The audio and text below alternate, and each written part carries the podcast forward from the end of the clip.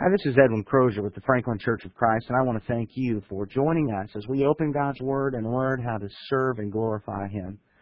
In October and November of 2005, we at the Franklin Church of Christ went through our second annual fall focus. That year, the focus was on the family. It was entitled Built by the Lord. The lesson that you're about to hear was presented to us by Jim Deason, a brother from Murfreesboro, Tennessee. He wants to help us learn how to build the bond between husband and wife.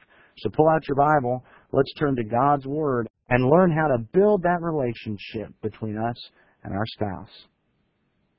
Good morning, ladies and gentlemen. So good to be with you on this beautiful Lord's Day. I don't know where I would rather be. In fact, there is no place I'd rather be. There is absolutely nothing I'd rather be doing than having this time to spend with you as we study together God's Word today. And isn't it a beautiful day? What a day to live. I tell you, this just makes you glad that you're alive. Feel like a young colt, even though you're not. Want to get out and kind of kick up your heels just a little bit. Makes you want to feel like going out playing flag football, you know, in the afternoon, but um, sometimes my ego writes checks that my body can't cash, and so I can't I can't do that anymore. But it is good to see all of you here today, and good to have this opportunity to be with you today. And I'm sorry that Paige couldn't be here. Paige would love to, but uh, she had some bronchitis hit her last uh, Tuesday or Wednesday, and she couldn't come to services, wasn't able to attend Bible study on Wednesday evening. And then she took somewhat of a setback yesterday, and so she's not feeling well at all today. But I hope and I pray that she'll uh, get ready quickly, and I appreciate and solicit your uh, your prayers. I understand that there's been some things that's been said about my looks by some of the people that are here. I want you to know as I stand before you, that's not true. And here he is, uh, you know, he's sitting here just shaking his head. I, I know better. But it is good to be with uh, Edwin and, and Marie to, to spend this time with you. I know that you had a wonderful week last week with Brother Mike Waters. Uh, you are very familiar with him.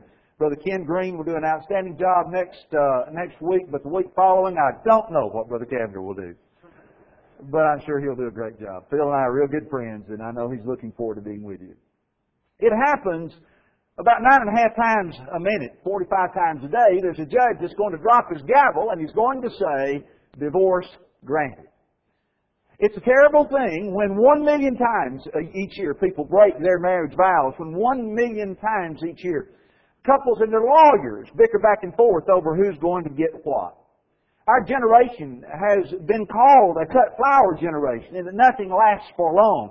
You see, it's a cartridge philosophy that says that if it doesn't work anymore, what you do is you just throw it away and you get another one. And it's this kind of philosophy that's actually drifted into marriage. And people have the idea that if things just don't work out, then what you need to do is just get rid of it and get another one.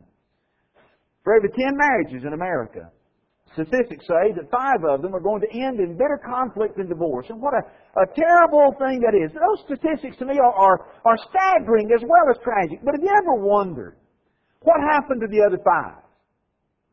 When we talk about divorce statistics, most of the time, we spend our time talking about those people who are divorced and what caused the divorce to take place. And that in itself is another issue, maybe one that needs to be addressed at some point. But but that's not what I want to talk about this morning. I want to talk about those other five. I want to talk about those five that don't get divorced. Now, uh, the truth is, all five of these successful marriages, we're going to call them, are going to be successful for a number of different reasons. They're going to be people who will stay together for a lifetime, but I want to suggest to you that of these five, many of them are going to stay together in varying degrees of disharmony. Some couples will remain married simply because of the benefit of the children, for the benefit of the children. I, I've talked with a lot of people over the years who uh, really are, are just living together because they have children together. And they want to raise those children the very best way they can. Both of them really have lost their love, or at least their love has grown cold for one another, but, but they're grinding it out just so that their children can have a stable home. They see what happens when a couple's divorced. They see what happens to the children. And independently, they don't want that for their children, and so even though they really don't care for one another, they're going to love their children enough to stay together for the sake of the children. Among God's people, there particularly are people who will stay together just simply because they believe that the Bible teaches that it is sin for them to get the divorce outside of fornication. And so there may be a, a, a, reluctance, and there is a reluctance to get a divorce because even though they really don't love one another, even though they really sometimes can't stand beside one another, they just kind of uh, pass in the middle of the night, so to speak, in, in their home life, they are not going to get a divorce because they know that if they do, they'll sin against God, and neither one of them to lose their soul, and so they'd rather live in misery here than live in misery in eternity. Then there are, are some who will pass the years in relative apathy, separated by a chasm that just they can never really seem to bridge. Sometimes there are couples who, who are on the brink of having a good relationship, but they never really quite get there. It seems like they never have that friendship. They never have that companionship. They never have that, that loving relationship. They never were able, once the honeymoon had worn off, they were never able to continue any kind of romantic relationship, but they just simply exist because they get used to one another. Well, only one or two couples out of ten, we're told, actually achieve what I want to call this morning intimacy in their marriages, wherein they really have, share a lifelong bond of friendship.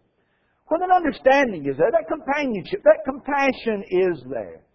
And what I want to say to you this morning is that you can be among that top 10 or 20%.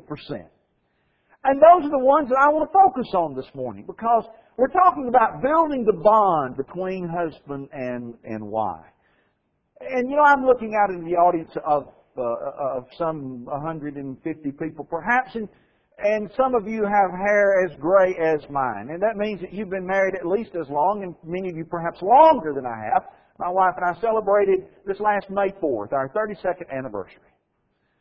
And the reason that we are able to celebrate our 32nd anniversary is I've got to tell you, and she's not here to defend herself, so I'm in good shape, that it's because I think I married the most wonderful woman in all the world. Now, I hope that all of you men feel that way about your wife, but I definitely feel that way about mine. And she's taught me a lot about marriage and a lot about the things that are essential to having a good marital relationship. And there are five of them. And I want to share them with you this morning very quickly, and then the lesson will be yours. I want to suggest to you, first of all, that if you want to have the kind of relationship that God would have you to have, and, and I think most people really want, if you want intimacy in your marriage, the first thing that's going to have to be there is that it's going to have to be a Christ centered home.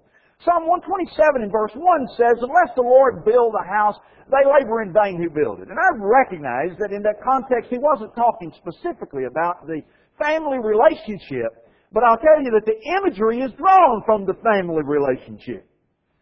Unless the Lord builds the house, they labor in vain who build it. Talking about the church. In 1 Corinthians 3 and verse 11, Paul said, For no man can lay a foundation other than the one which is laid, which is Jesus Christ. There are other people outside of Christendom who develop good relationships with their spouses, but none can ever be so good as that relationship that is centered upon God, that is centered upon Jesus Christ. Galatians, or Genesis chapter 2 and verse 24 tells us that God not only created man, but that He created the marriage relationship. When He said, for this reason, Shall a man leave his father and his mother and be joined to his wife, and they shall become one flesh? Well, these 20 something words. God established the marital relationship. And 6,000 years have passed. And in the passing of the 6,000 years, I would tell you that every society that's been known to man has built its foundation upon that marital relationship that God established in the Garden of Eden. From the very beginning, He established that it would be so. Now, who knows man better than the one who created him? And who knows marriage, marriage better than the one who designed it for man in the first place? And so the home that is going to be centered around Christ is going to be the kind of home, the home that is going to be governed by the Lord is going to be the kind of home that can develop this intimacy in marriage that I'm talking about. And a home that is centered around Christ is going to be a Bible-centered home. It's going to be a home where the Bible is read, the Bible is studied, where the Bible is followed. In the book of Ephesians chapter 5, we're going to see that God's roles for the home are going to be the roles that are going to be found there. In Ephesians 5 and verse 23, the Bible says, Wives, be subject to your own husbands. In verse 25, Husbands, love your wives. In chapter 6 and verse 1, Children, obey your parents in the Lord, for this is right. These are God's roles for the home. And as long as men follow God's roles, they're head and shoulders ahead. But you know, not only should we think about the passages that deal directly with the home as being inst- uh, instructions for the home, but there are other passages that the Bible gives us that, though they are not specifically addressed to the home, certainly find their greatest application there. For example, let's turn to Matthew chapter 5 in the Sermon on the Mount, which has already been alluded to in the uh, service this morning. When Jesus said, Blessed are the poor in chapter 5 and verse 3, and then in verse 4, Blessed are those who mourn.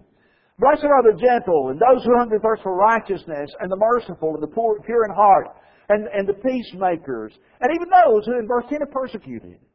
Where can you find better instruction for the home than in these passages?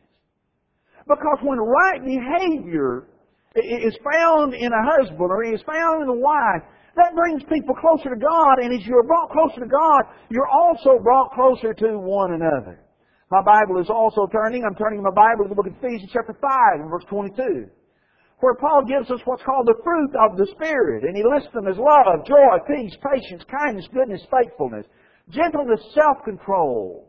All of these things are wonderful attributes in, in a spouse. Wonderful attributes in a husband or, or a wife. These are the kind of things, because they help bring us closer to God, help bring us closer to one another. And so what I'm telling you is, the couple that depends upon the Scriptures for their solutions to the stresses of living have a distinct advantage over those people who have no faith at all. Another very important part of being having a God-centered home is having our homes filled with prayer. In the book of 1 Thessalonians chapter 5 and verse 17, the Bible says, pray without ceasing. How, how can we do that as husband and wife? How can we do that independently of one another uh, entirely? I'm sure that if you're like, if your home is like mine, there are plenty of times when we pray independently of one another. But, but how can we really have the home that God would have us to pray, to have, without having the kind of prayer life that would bring us together? In the book of James, chapter 5, verse 16, the Bible says, the effectual fervent prayer, or the effective prayer of a righteous man avails much. Now, if you'll turn with me to the book of 1 Peter, you'll see that Peter recognizes this as well in 1 Peter chapter 3 after he's talked about the role of the woman in the first six verses, he turns to the husband in verse 7 and says, You husbands likewise live with your wives in an understanding way as with a weaker vessel, since she is a woman, and grant her honor as a fellow heir of the grace of life, so that your prayers may not be hindered. You see, the Apostle Peter, it seems, understood and assumes the fact that husbands and wives are going to pray together. And that when there is conflict between a husband and wife, the prayer life is not what it ought to be. I, am here to tell you that when you're having a fuss with your wife, it's hard to pray like you ought to. And it's certainly hard to pray together uh, when, when you're having conflict in the marriage. But when that conflict is resolved, when prayer is used in the resolving of conflict, and when prayer is offered uh, at the resolution of conflict, and when prayer is offered on a daily basis, then what happens is a couple is drawn together. Because daily prayer together is that steady brick by brick construction that provides a safe haven for genuine, genuine intimacy with God and genuine intimacy with one another. In good times, in bad times, in moments of anxiety and in moments of praise, we share a privilege of talking directly to our Heavenly Father in prayer. And there's no appointment that is ever needed to enter into His throne room. There's always something special about prayer between husband, wife, and God that can't be found anywhere else. It creates a spiritual connection. It creates an accountability. It's a holy bond that brings us strength and stability to our relationship. Prayer can revitalize any relationship, and particularly our relationships as husband and wife. A, a, a relationship that is centered around God is also going to be centered around regular worship. You know the book of Hebrews, chapter 10. The Apostle Paul talks about uh, our attendance in, in worship, and normally when we come to this passage, we think of it in terms of, of talking to our brethren about how important it is for them to attend every service of the church, and, and in fact that is, I think, a great application of this passage. But if we will take just a few moments and, and lift it out of that context and place it in another where it has just as, as strong an application, think about its effect on the home. Let us consider, let us hold fast the confession of our, of our hope without wavering. For he who promises faithful. And let us stimulate how to, let us consider how to stimulate one another to love and good deeds, not forsaking our own assembling together. Think in terms of this passage with regard to the family. As a husband will get up early on the Lord's Day morning, and uh, the wife will not be far behind. And they begin to make preparations for a day of worship. And they get the children ready. They come to Bible classes, and they worship in an assembly like this and they go home and have a, good afternoon of, rest and relaxation and then come in together on Sunday evening to close the day out in another period of worship to God. You know what that does? That brings a family closer together. It brings a, a, a larger spiritual family closer together when we do that. But it also brings our immediate fleshly families closer together when we spend time regularly worshiping God. Can you imagine the messages that it sends when we don't do that? Then, God-centered worship is going to be centered around also faithful service. Turning your Bibles with me, if you will, to 1 Timothy chapter 4, and, and look very briefly here at, at this passage, beginning in verse 11. 1 Timothy chapter 4 and verse 11. Paul told Timothy, prescribe and teach these things. Let no one look down on your youthfulness, but rather in speech, conduct, love, faith, and purity, show yourself an example of those who believe. Until I come, give attention to the public reading of Scripture, to exhortation and teaching. Do not neglect the spiritual gift within you, which was bestowed upon you through prophetic utterance with the laying on of hands by the presbytery. Take pains with these things. Be absorbed in them, so that your progress may be evident to all. Pay close attention to yourself and to your teaching. Persevere in these things. As you do this, you will ensure salvation both for yourself and for those who hear you. Think about this passage as instruction to a father for a moment. And so what he's going to do is, he's, or rather not a father, but a, a husband. Let's we'll save the father for tonight. Uh, think about this passage from the standpoint of a husband. He is the uh, example that he needs to be to his wife in everything that he is, in his speech, in his conduct, in his love, in his faith, in his purity. He's going to be a good example of a believer to his wife. He's going to give attention to the reading of Scripture. Here is a man who's not going to neglect the spiritual gifts that God has given him, but he's going to be using them to be able to serve whomever he may serve as he has the, has the opportunity. And, and his wife can see this kind of example in him, an example of daily service to the Lord. He, he takes great pains and great care with being a Christian, and actually she sees that his life is absorbed in being everything God would have him to be.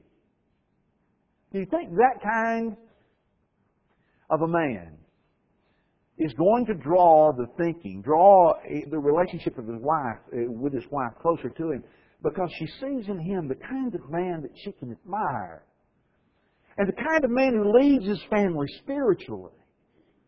Again, what I want to say to you, if you and your mate are genuinely wanting to experience God's best for your marriage, a relationship characterized by true love and genuine intimacy, it's got to be centered around Christ.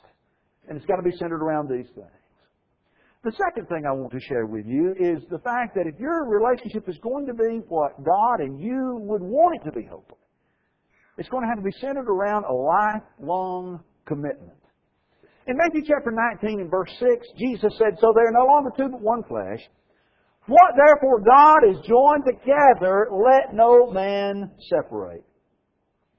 Thing that commitment reminds me of the story I once heard of a contract lawyer. He had just gotten married and or was just planning on getting married, and they came to the wedding day, and, and the minister got up to repeat the vows or to say the vows to the young man, and he asked him, says, Do you take this woman for better or for worse? For richer or for poorer, in sickness and in health? And that preacher was startled when the groom replied as he thought, yes, no, yes, no, no, and yes. You see, a lot of people are like that. They, they, they want only the better parts of a relationship. and don't want the worst part. In another wedding ceremony, an actual wedding ceremony, one bride and groom pledged to stay married as long as they continue to love each other. You know, it's occurred to me when I heard about those two stories that I really hope that they have the divorce lawyers because they're probably going to need them. With that kind of attitude.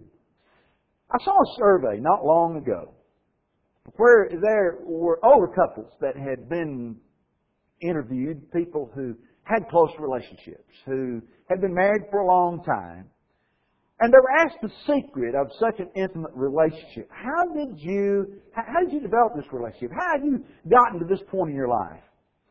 Two of those responses are pretty good. One of them said, marriage is no fairy tale land of enchantment. But you can create an oasis of love in the midst of a harsh world by grinding it out and sticking in there. The second one said, perfection doesn't exist. You have to approach the first few years of marriage with a learner's permit to work out your incompatibilities. It is a continual effort. That doesn't sound very romantic, does it? It doesn't sound very romantic, but I want to tell you something. It does carry the wisdom of experience. You see, it's naive to think that two unique and sometimes strongly different people will come together without any conflict at all. I had a teacher one time in college that said he and his wife had never had an argument. The first thought that came to my mind was that he's either a liar or a coward one. Now, I suppose, and, and I, I, I'm, I'm sure that there have been people, and perhaps even some here tonight, who have, uh, this morning, have never had a fuss or an argument with your wife. But I cannot make that claim. My wife is perfect, I'm not, you see. And so any argument that we have around the house is always my fault. I know that. After 32 years of marriage, I, I understand that. But also know this. That being able to learn to resolve conflict in marriage, the thing that's necessary to do that is the fact that you're committed to a relationship. And that you're not willing and are not going to, to give up. You know, love can be defined in a myriad of ways. But in marriage, love is defined as this a promise to be there for all your days. It's a promise that says, I'm going to be there when you lose your job, when you lose your health, when you lose your parents, when you lose your lips, when you lose your confidence, when you lose your friends. It's a promise that tells your partner, I'll build you up, I'll overlook your weaknesses, I'll forgive your mistakes, I'll put your needs before my own, I'll stick by you when the going gets tough. It's that kind of commitment that is absolutely essential to help you make it through life's up and downs. You've got to have that commitment. I don't know what has happened, but ever since Edwin asked me to be a part of this study, it seems like I've turned into more of a marriage counselor than I ever was before that point in time. I, I, I've always had people come from time to time with marriage problems, but it seems like that I've just been absorbed with them, and particularly in the last two months. This Friday night, this past Friday night, a night that we typically reserve for a family night, we were with a young couple that for, for three and a half hours.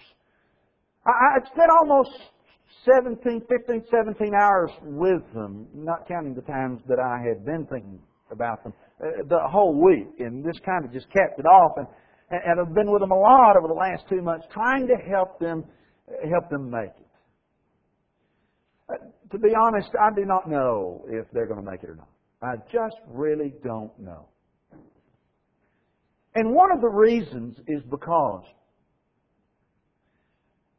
I don't think they've been sending one, in fact, I know they haven't been sending one another the right signals. They've been married only two and a half years. It's a blended family situation. And, and what has happened is, about a year ago, maybe a little bit less than a year ago, while they were having a fuss, the young lady developed a platonic relationship with another man. It never got beyond the platonic relationship, it doesn't seem, and that jury's still out, to tell you the truth. But the truth of the matter is, is that when she did that, it was as if, well, you know, if our relationship goes sour, then I can always find somebody else. And that was a clear message that it sent to her husband. And now that they're still having conflict, every now and then what will happen is it'll get a little bit tough, and she'll leave the house and she'll go home to mama. What does that send? What kind of message does that send? I'm not committed to this relationship. And just the other day, instead of having her move out, what happened is that things got a little bit rough. And so what he did is he went home to mom. You know what kind of lessons that, uh, messages that's sending? It's sending messages to one another that this this relationship may come to an end, and I've got choices, and I can do other things. I grew up in a broken home. My mother and my father, my father was considerably older than my mother, but they lived together for 20 years before they ever divorced. And I told myself, just as a young boy, I said, divorce is not going to be a word that's going to be in my vocabulary as far as my relationship with whomever I marry may be. And then when I met my wonderful wife and we started talking about marriage, I told her, I said, divorce is not a word in my vocabulary. Murder maybe, but not divorce.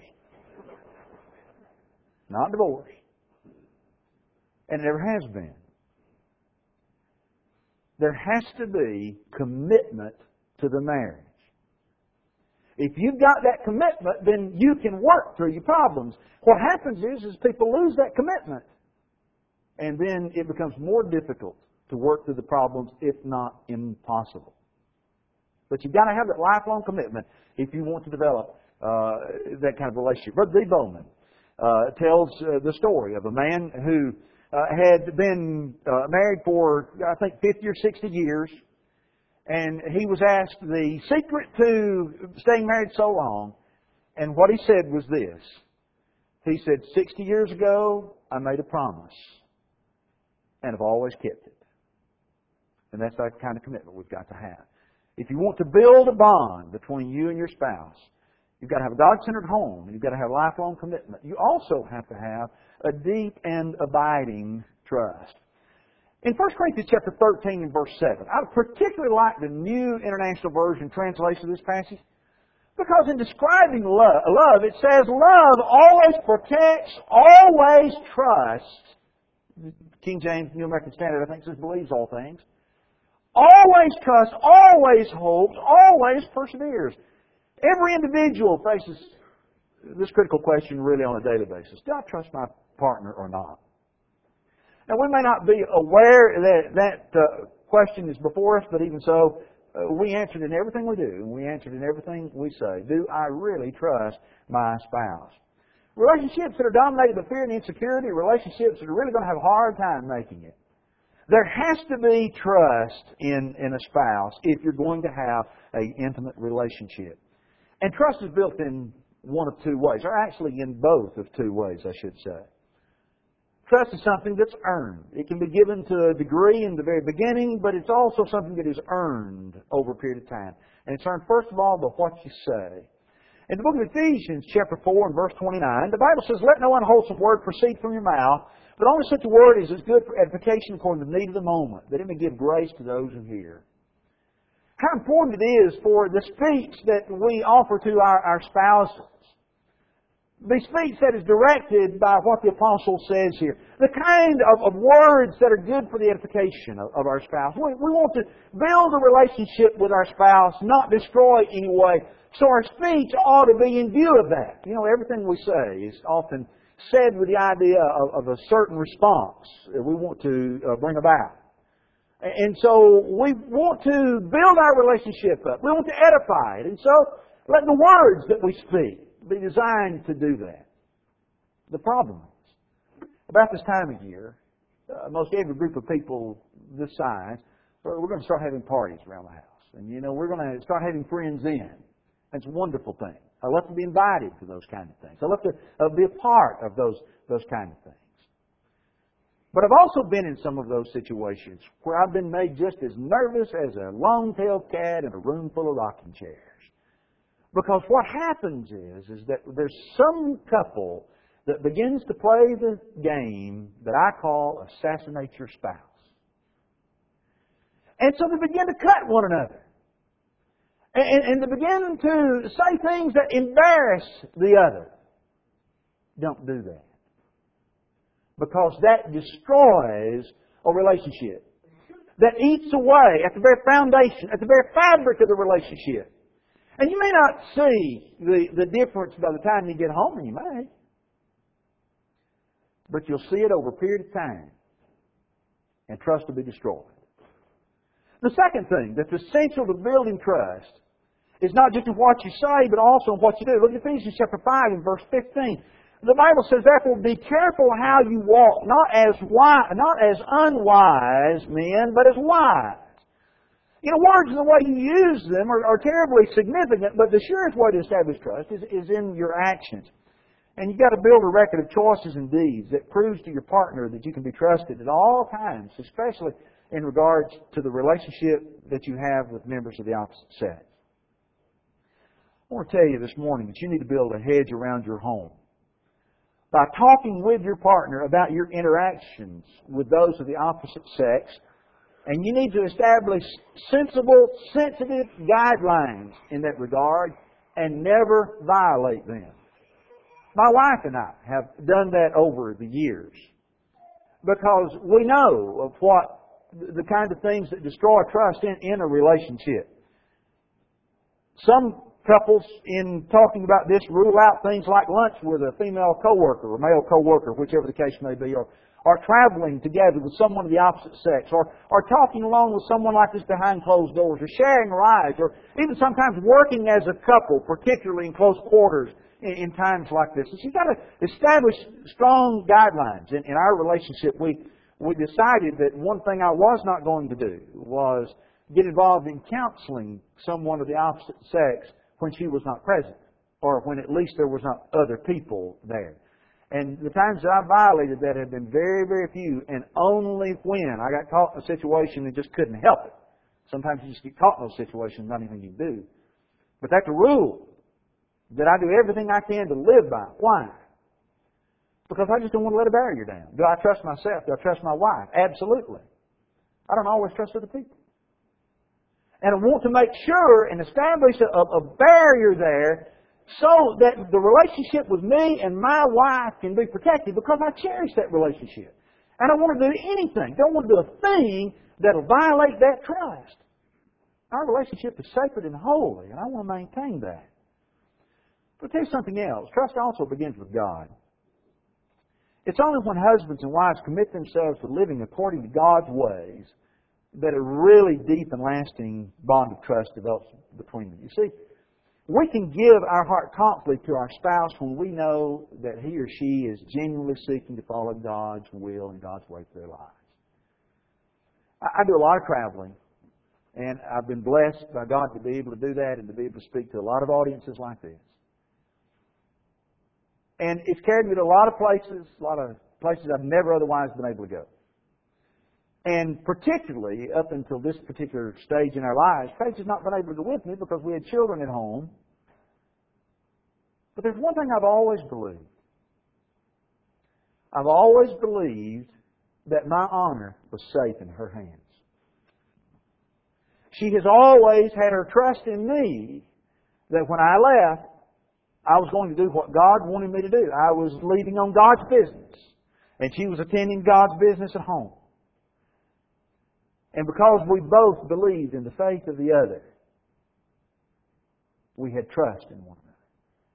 And that's absolutely essential to develop the kind of relationship that couples need to have.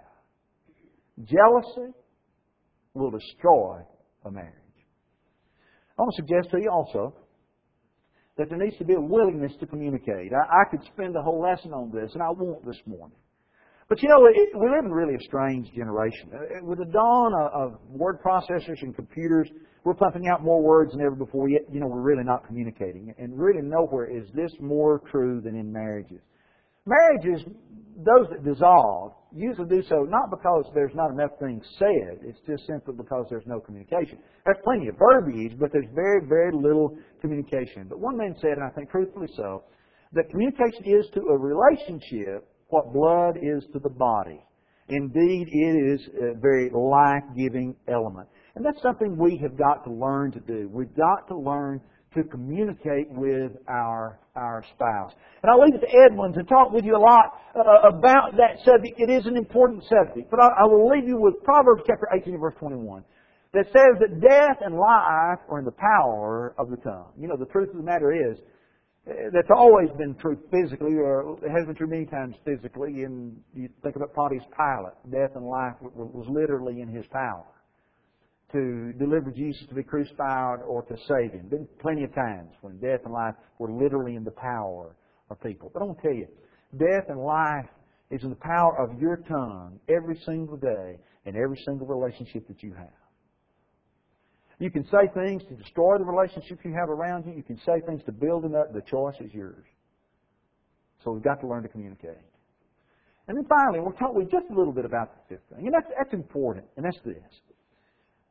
The word romance conjures up different images for each of us. Our expectations of what constitutes a romantic relationship sometimes vary. But I'll tell you, if our relationship is going to be as intimate as we want it to be, there has to be an understanding of what romantic love is all about.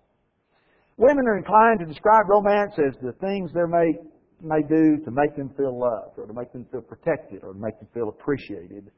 Men rely usually more on their physical senses in, in the area of, of romance. But the most evocative descriptions of romantic love is, are those that are found in the Song of Solomon in the Bible. For example, in chapter 2 verse 16, he says, My lover is mine and I am his. She makes that statement. Uh, she also says in chapter 5 verse 4, my heart began to pound for him. And, you know, you can just see the excitement of a young woman for uh, her lover when she thinks uh, about being in his presence. Uh, you can just see the young man as he replies to her in chapter 4 and verse 1, How beautiful you are, my darling. And what a wonderful statement to make to, uh, to one that you uh, love. In chapter 3 and verse 1, she said, All night long on my bed I looked for the one who my heart loves. I looked for him, but did not find him. And so here is this, this longing that she had for, uh, for her lover and kind of pining when his presence eluded her. You can just see the excitement that was there in that romance. But the one that I really like is found in chapter 2 and verse 4. He has taken me to the banquet hall, and his banner over me is love. I want you to think for just a few moments about that word picture. He's taken me to the banquet hall, and his banner over me is love. Let's look at it first of all from the standpoint of the young, uh, young man. Uh, the young man, uh, perhaps he's a senior in high school, more, more really in college. He, he's in college and, and he's beginning to think about a little bit longer relationship and maybe one of these days marriage in the not too distant future. And, and so what he does is he begins look around him and he finds that young lady that just simply appeals to him in every way. I mean, she has a, uh, beautiful looks. He thinks she's the prettiest thing to ever walk the face of the earth. Got a wonderful personality, and and she's just everything that he really ever dreamed of in a wife. And so he musters up the courage, the, overcoming the fears of rejection, and and says, "Will you go to the banquet with me?" And and she says, "Yes." And so what happens is, is here he is. He's got her in his arm, and he's walking through the door of that banquet hall, and his buttons are about to pop off his chest because He's thinking, man, I've got the belle of the ball. The most beautiful woman in, in, in this whole banquet hall is on my arm, and tonight she's mine, and I kind of hope she may be mine for the rest of my life. Can you just feel the excitement of that kind? Can you feel his blood pumping? Then on the other hand, here's this young lady. Now she's been looking at the same young man, and she thought, you know, I really like him. He's just as just as handsome as he can be, and he seems to be a a fine a man, a man of fine character. And and I've been dating some guys that just not what they ought to be, but I I, I really think he's got some possibilities. Oh, I, I really just like the way he looks. And so when he comes up and he asks her to go to the banquet with him, he can hardly get the words out of his mouth before she says, "Yes, I'll go." She's afraid that, you know, he might not completely ask her, and so she wants to make sure that his fears of rejection are, are completely allayed. And so she says, Yes, I'll go. And, and, and she goes with him. And she's going through the same door now. But this time it's a little bit different. Because she's thinking, oh, he's asked me. And that means he really thinks I'm special. In fact, he's not only he's not only shown me that he thinks that I'm special, but but the very fact that I'm walking through this door with my arm in his, it's like he's painted this banner over the top of my head. I belong to him. It's like he's painted this banner over my head. I love this woman. Do you see what, how that makes her feel? His banner over me is love. There's this public display to everybody. This one is mine in a very special way. That should never die in a relationship. That should never die in a relationship. If you've let it die in yours, shame on you. Don't do it. Do whatever it takes to build it back. Begin to date your spouse. Let them know that they are the most important person in all this world in your life. And that'll build a hedge around your marriage. That'll truly be a strong one. One that no other person can ever enter. You can truly have that love that Solomon said in chapter 8 and verse 6 burns like a blazing fire and like a mighty flame. I want you to remember this morning that you can be among that top 10%. You can have the kind of relationship that God would have you to have. You can build that bond of friendship, that bond of understanding, that bond of commitment, that, that bond of companionship that God really wants you to have. You know, speaking from someone who has been married for 32 years, and I'm sure that people like Brother Nash, they've been married a lot longer, Brother Sister Nash have than, than I have. But I, I, I've come to really understand this. The older you get, the more companionship means to you in marriage. Early on, that companionship is important. Make no mistake about it. But that companionship, that need for companionship, and that need for that one to be with you is far more important. I'm telling you, the, most, the person that I miss the most this morning is my wife. It breaks my heart that she can't be here. Not because I want her to be with you, which I do, but I want her to be with me. And I'm glad that we've reached that stage in our life where, with our children pretty much gone from home, she can go with me when I travel. Not that I wanted to wish that those other stages away, but you know, relationships just mature. And you're able to be with one another and grow into the kind of relationship that gets sweeter every single day that you live. May God bless us all to that end. I hope this lesson from our 2005 Fall Focus on the Family built by the Lord was beneficial to you and will help you in your marriage. Let's remember what we learned about building the bond between husband and wife. If we want to build that relationship, we must first have a Christ centered home. Second, a lifelong commitment. Third, a deep and abiding trust. Fourth, a willingness to communicate. And fifth, an understanding of romantic love. I hope this lesson benefits you, and I encourage you to go to our website at www.franklinchurchofchrist.com and find our section on the 2005 Fall Focus on the Family. We have several other lessons there that can be, benefit you regarding your home and your family. Perhaps somebody has given you the CD. If so, again, I encourage you to head to that website. We have not only lessons on the family, but on all kinds of topics that will help you serve and glorify God. Again, that website is franklinchurchofchrist.com. If you have any questions about the family or about our family at the Franklin Church of Christ or about how to serve God and glorify Him, please give us a call, 615 794 2359. May God richly bless you as you draw closer to Him, but more importantly, may you richly bless God